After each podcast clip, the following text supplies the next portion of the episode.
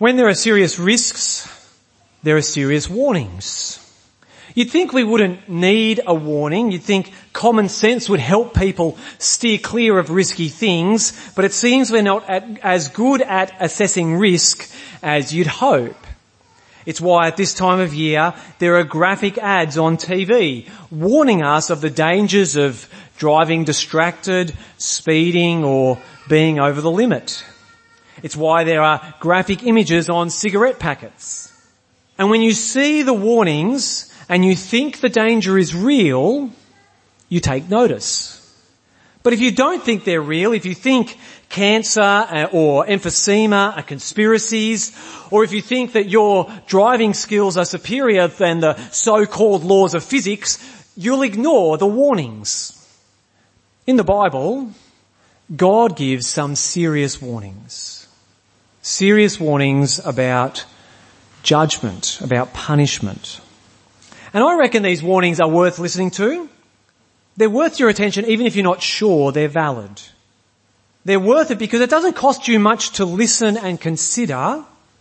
And if the warning's real, you'll be glad you listened. And what's more, unlike cigarette and road safety warnings, God's warnings come with a promise. You can listen to every road safety warning and be as careful as possible on the road and you can still get into an accident. But God's warnings come with a sure and certain promise which makes them even more worth listening to. All through Malachi we've been hearing bad news. God has brought accusations against his people. Their response has been pathetic. Sneering, talking back, rolling their eyes in contempt. But at the end of Malachi's message there's hope. Some listened. A small group of people took God's message to heart. And so have a listen to verse 16. So this is Malachi 3, 16. Then those who feared the Lord talked with each other and the Lord listened and heard. A scroll of remembrance was written in his presence concerning those who feared the Lord and honoured his name. After hearing all of God's accusations through Malachi, a small group, a remnant listened and returned unto God. They take God's word seriously. Remnant means the remaining bit. If you're a sewer, the remnants are the scraps of material left over that you might then make into a quilt. This small faithful group are a remnant, a small group who took God's warning to heart. And they wrote a book of remembrance. My guess is it's a book where they reminded themselves of God's word and then they signed their names to it. They committed to each other and to God. Now, this is a bit of an aside. Some people think they can do Christianity on their own. They think somehow they, or maybe they and their family, will have the resources to stand firm and live for God despite the pressures of the world and their own sin. Now maybe they'll be the exception that proves the rule, but the example of this faithful group is an illustration of a truth. God saves people. God gives people salvation. He gives us one another. He's given us church to be His faithful people. We need one another. We need church where there is a commitment to one another, commitment to gather and spur each other on to love and good deeds, commitment to remind each other of God's word and encourage each other to fear God. They knew it in Malachi's day that they couldn't do this by themselves. Brothers and sisters, I need you. I can't go the distance without you. We need each other. And church, we need to step into this truth in being this kind of people for one another. As we welcome people in, and particularly as people become formal members, if you like, they write their name in that book of remembrance, we need to, to live up to the example we see in Malachi, to keep encouraging each other to press on with Jesus. And we need this encouragement because, let's go back to Malachi, because a day of distinction is coming. Verse 17. On the day when I act, says the Lord Almighty, They will be my treasured possession. I will spare them just as a father has compassion and spares his son who serves him. And you will again see the distinction between the righteous and the wicked, between those who serve God and those who do not. The reason this group wrote their name in the book is to say, we are God's treasured possession and we're going to encourage each other to stand firm until that day. Because the coming day will be a time of distinction.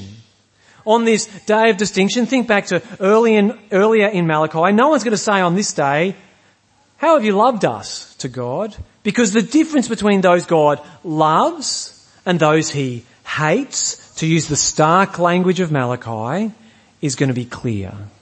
No one's going to say those who do evil are good in God's eyes because it's going to be obvious God is not pleased with them. No one's going to say evildoers prosper, they test God and get away with it because on that day there'll be no escape. It'll be a day of distinction. Distinction between those who serve God and those who don't. And as we go into chapter four, we get an even more graphic picture of this day. It'll be a day of God's fiery judgment. Verse 1, Malachi 4 1. Surely the day is coming. It will burn like a furnace. All the arrogant and every evildoer will be stubble. And that the day that is coming will set them on fire, says the Lord Almighty. Not a root or a branch will be left to them. What do you think of this warning? Uh, do you think the day of God's judgment is real?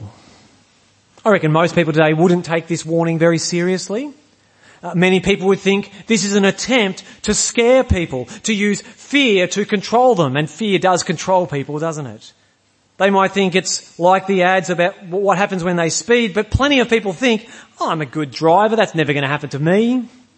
Lots of people think what the Bible says about God's judgment, it's, it's never going to happen, it's just a scare tactic to control people. And there's nothing new to this. I'm jumping the gun a bit, but in 2 Peter we hear about scoffers who say, where is this coming? He promised. Since forever, plenty of thought God's judgment is a joke. But in Malachi's day, unless they've got the shortest memory, they'd know God is serious. They'd just experienced 70 years of exile. Their homeland had been destroyed by the Babylonians and they'd lived as refugees or prisoners of war for 70 years.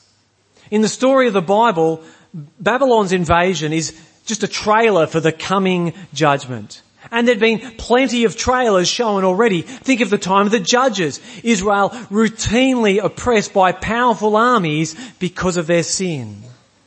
But this day Malachi is speaking about sounds final. It sounds like the real thing. Not a trailer, not a preview. The real deal, everything burnt. Root, branches, and all. Now mentioning the Babylonian exile probably doesn't raise your blood pressure. Look, it might be God's judgment or it could just be the ups and downs of history. For us, we don't look to the exile as our picture of God's judgment. We look to the cross. If you're wondering whether the warning is real, the question is, what do you make of the cross?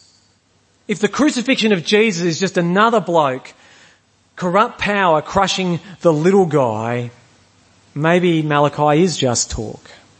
But if the cross is what the Bible says it is, if the cross is where Jesus died in our place, taking into himself the punishment our sin deserves, then we need to listen to Malachi's warning. Because the coming day will be a day of distinction. For some, it'll be a day of fire. For others, it's a day of joy. Verse 2. But for you who revere my name, the Sun of Righteousness will rise with healing in its rays.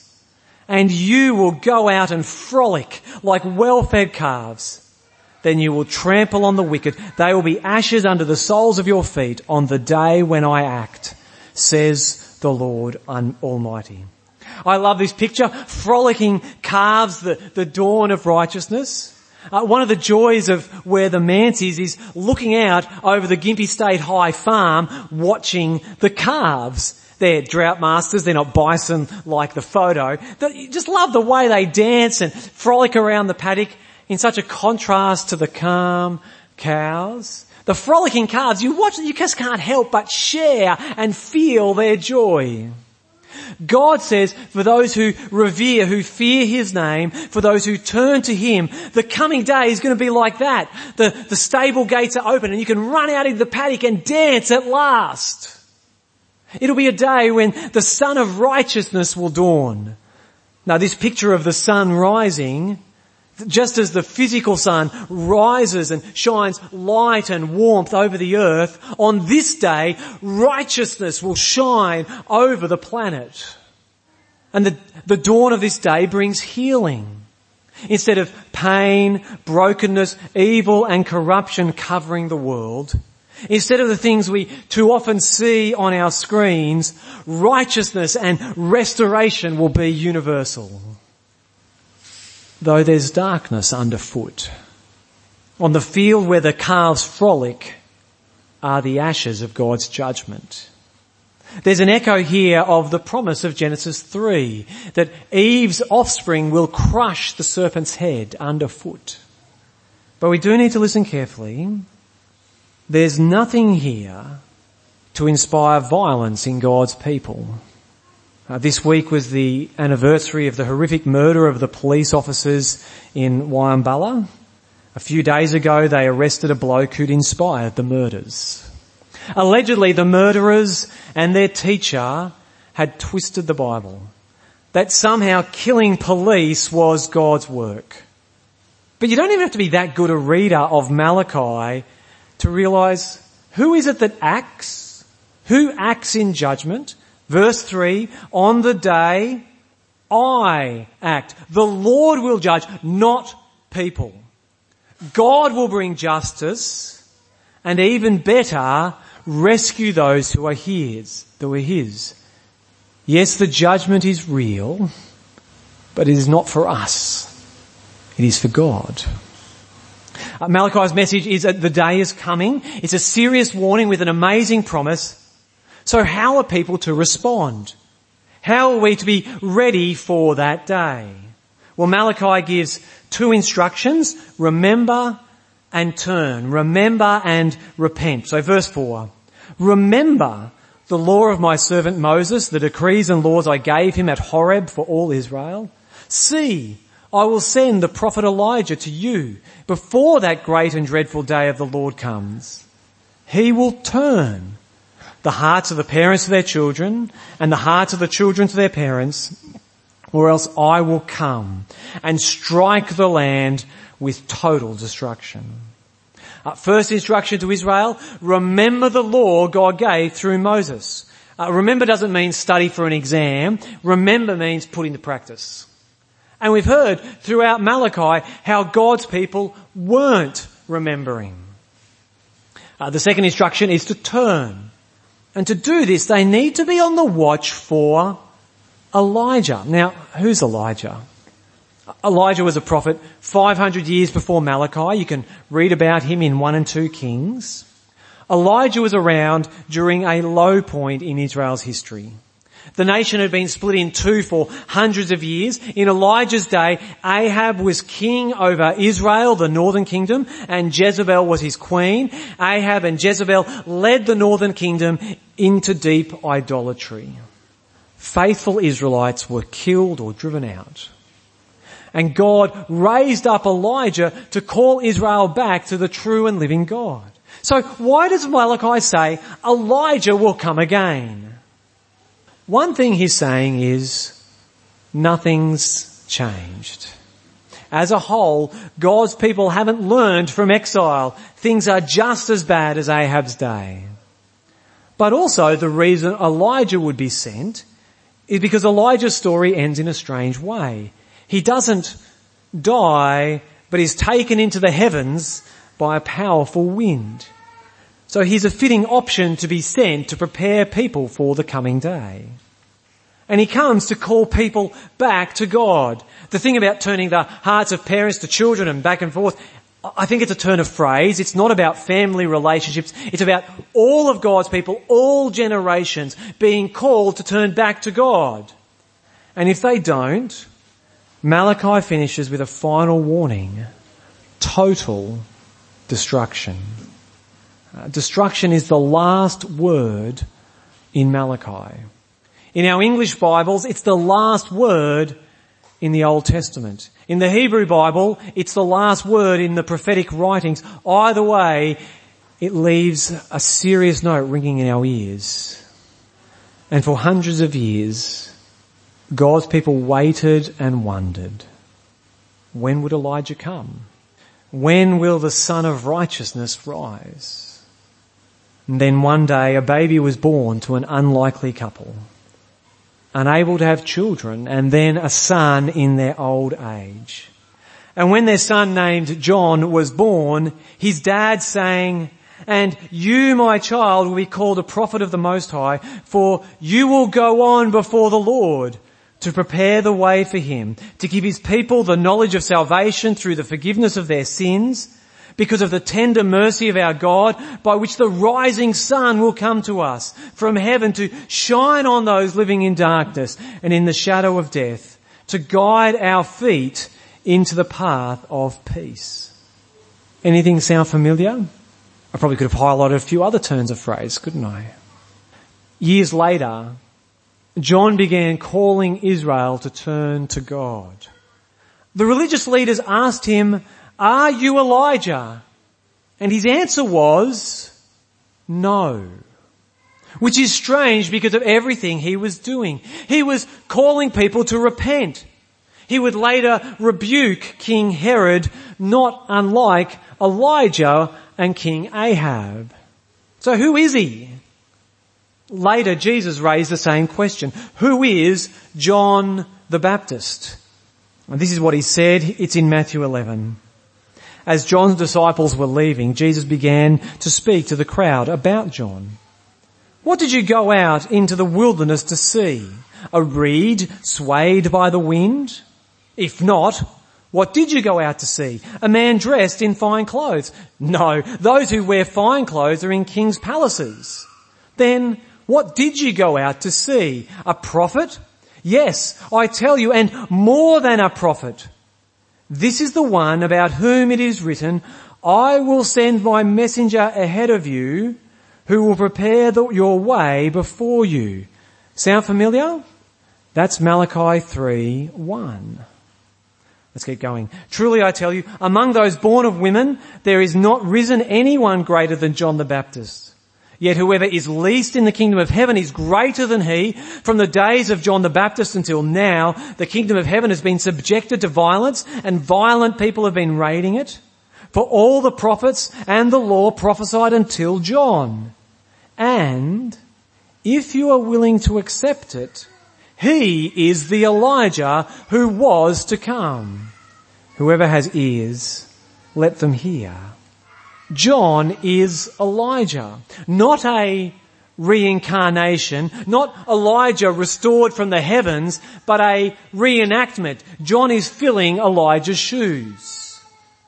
A little while later, after Jesus is transfigured, revealing something of his glory, and Moses and Elijah appear there before him and with him, as Peter, James and John are coming down the hill, they ask Jesus about Elijah. Now, this would be the perfect moment for them to say, or for Jesus to say, hey, Malachi 4 just happened. That was it. On the mountain. Elijah shining in the clouds. But that's not what he says. Have a listen to Jesus. As they were coming down the mountain, Jesus instructed them, don't tell anyone what you have seen until the Son of Man has been raised from the dead. The disciples asked him, why then do the teachers of the law say that Elijah must come first? They mustn't have known Malachi all that well. Jesus replied, to be sure, Elijah comes and will restore all things, but I tell you, Elijah has already come, and they did not recognize him, but have done to him everything they wished. In the same way, the Son of Man is going to suffer at their hands. Then the disciples understood that he was talking to them about John the Baptist. Elijah has come, but most of God's people missed it. Even the followers of Jesus only understood it after Jesus told them. Only then did they realize John is the promised Elijah. Not re-embodied, but Elijah reenacted. And I think this might explain why John said he isn't Elijah. Maybe like the disciples, John didn't realize he fulfilled Malachi 4. He knew about Malachi 3, but not Malachi 4. But he did. In John the Baptist, Elijah has come. He called God's people to repentance, turning their hearts to God. But if Elijah has come and gone, shouldn't this mean all God's enemies are now ashes on the ground? Shouldn't this mean all God's people frolic like calves? If Elijah has come, where is the day of God's coming? As Jesus dies on the cross, the day comes. As Peter, one of the disciples who saw Jesus transfigured, one who realized John to be the promised Elijah, as Peter later wrote, Jesus himself bore our sins in his body on the cross so that we might die to sins and live for righteousness. By his wounds you have been healed. On the cross, the day of God's judgment and joy come together. Uh, Jesus bears the sin of his people, taking the fiery judgment we deserve and he takes it into himself and he does it so the sun of righteousness might rise with healing in its rays. He bears our sin so we might be forgiven and live to righteousness. Because this is the dilemma of Malachi 3 and 4. Who can survive the day of God's coming? Who can find it a day of joy? Malachi calls us to fear God, to fearfully love Him with all our heart and soul and mind and strength. And who has done that? Malachi calls us to remember Moses, to fully keep every commandment. Who is able? Malachi calls, calls us to serve God faithfully, or else God's fiery judgment comes with total destruction. But he also holds out the promise that for those who turn to God, the coming day is going to be one of joy. Only in Jesus are these two truths possible. In Jesus, the day of God's judgment comes as He bears sin so those who trust in Him can receive salvation. And we see this because on the third day, the sun dawns with resurrection hope. But still, if, if Elijah has come and if the day is now, why are God's enemies not ashes? It's because in God's kindness, that day is still going. It's now. Remember the scoffers? When's the day to come? This is how Peter answers the question. But do not forget this one thing, dear friends. With the Lord, a day is like a thousand years, and a thousand years are like a day. The Lord is not slow in keeping his promise, as some understand slowness. Instead, he is patient with you, not wanting anyone to perish, but everyone to come to repentance. The day of God's coming isn't 24 hours, but has been going for 2,000 years. And the reason for the extension is God's gracious patience. But the patience will end. Jesus will return in fiery judgment. That's the warning. It's a serious warning. The reason for the warning is the risk is real. The day of God's patience will not last forever. Judgment is coming. The death, resurrection and ascension of Jesus shows it's true. Will you listen to the warning? Will you turn to God and shelter in Jesus? Let's pray. Father God, we praise you because you have and will act to bring judgment and salvation. We know that without Jesus, we would have no hope of facing that day when you act. We praise you for Jesus, that he has bore the punishment for sin on the cross, that all who turn and trust in him might be forgiven, restored, and brought into the people of the light. Help us take your judgment seriously. and help us live with joy, knowing the certainty of salvation, not because of anything in us, but because of your mercy in Christ. Amen.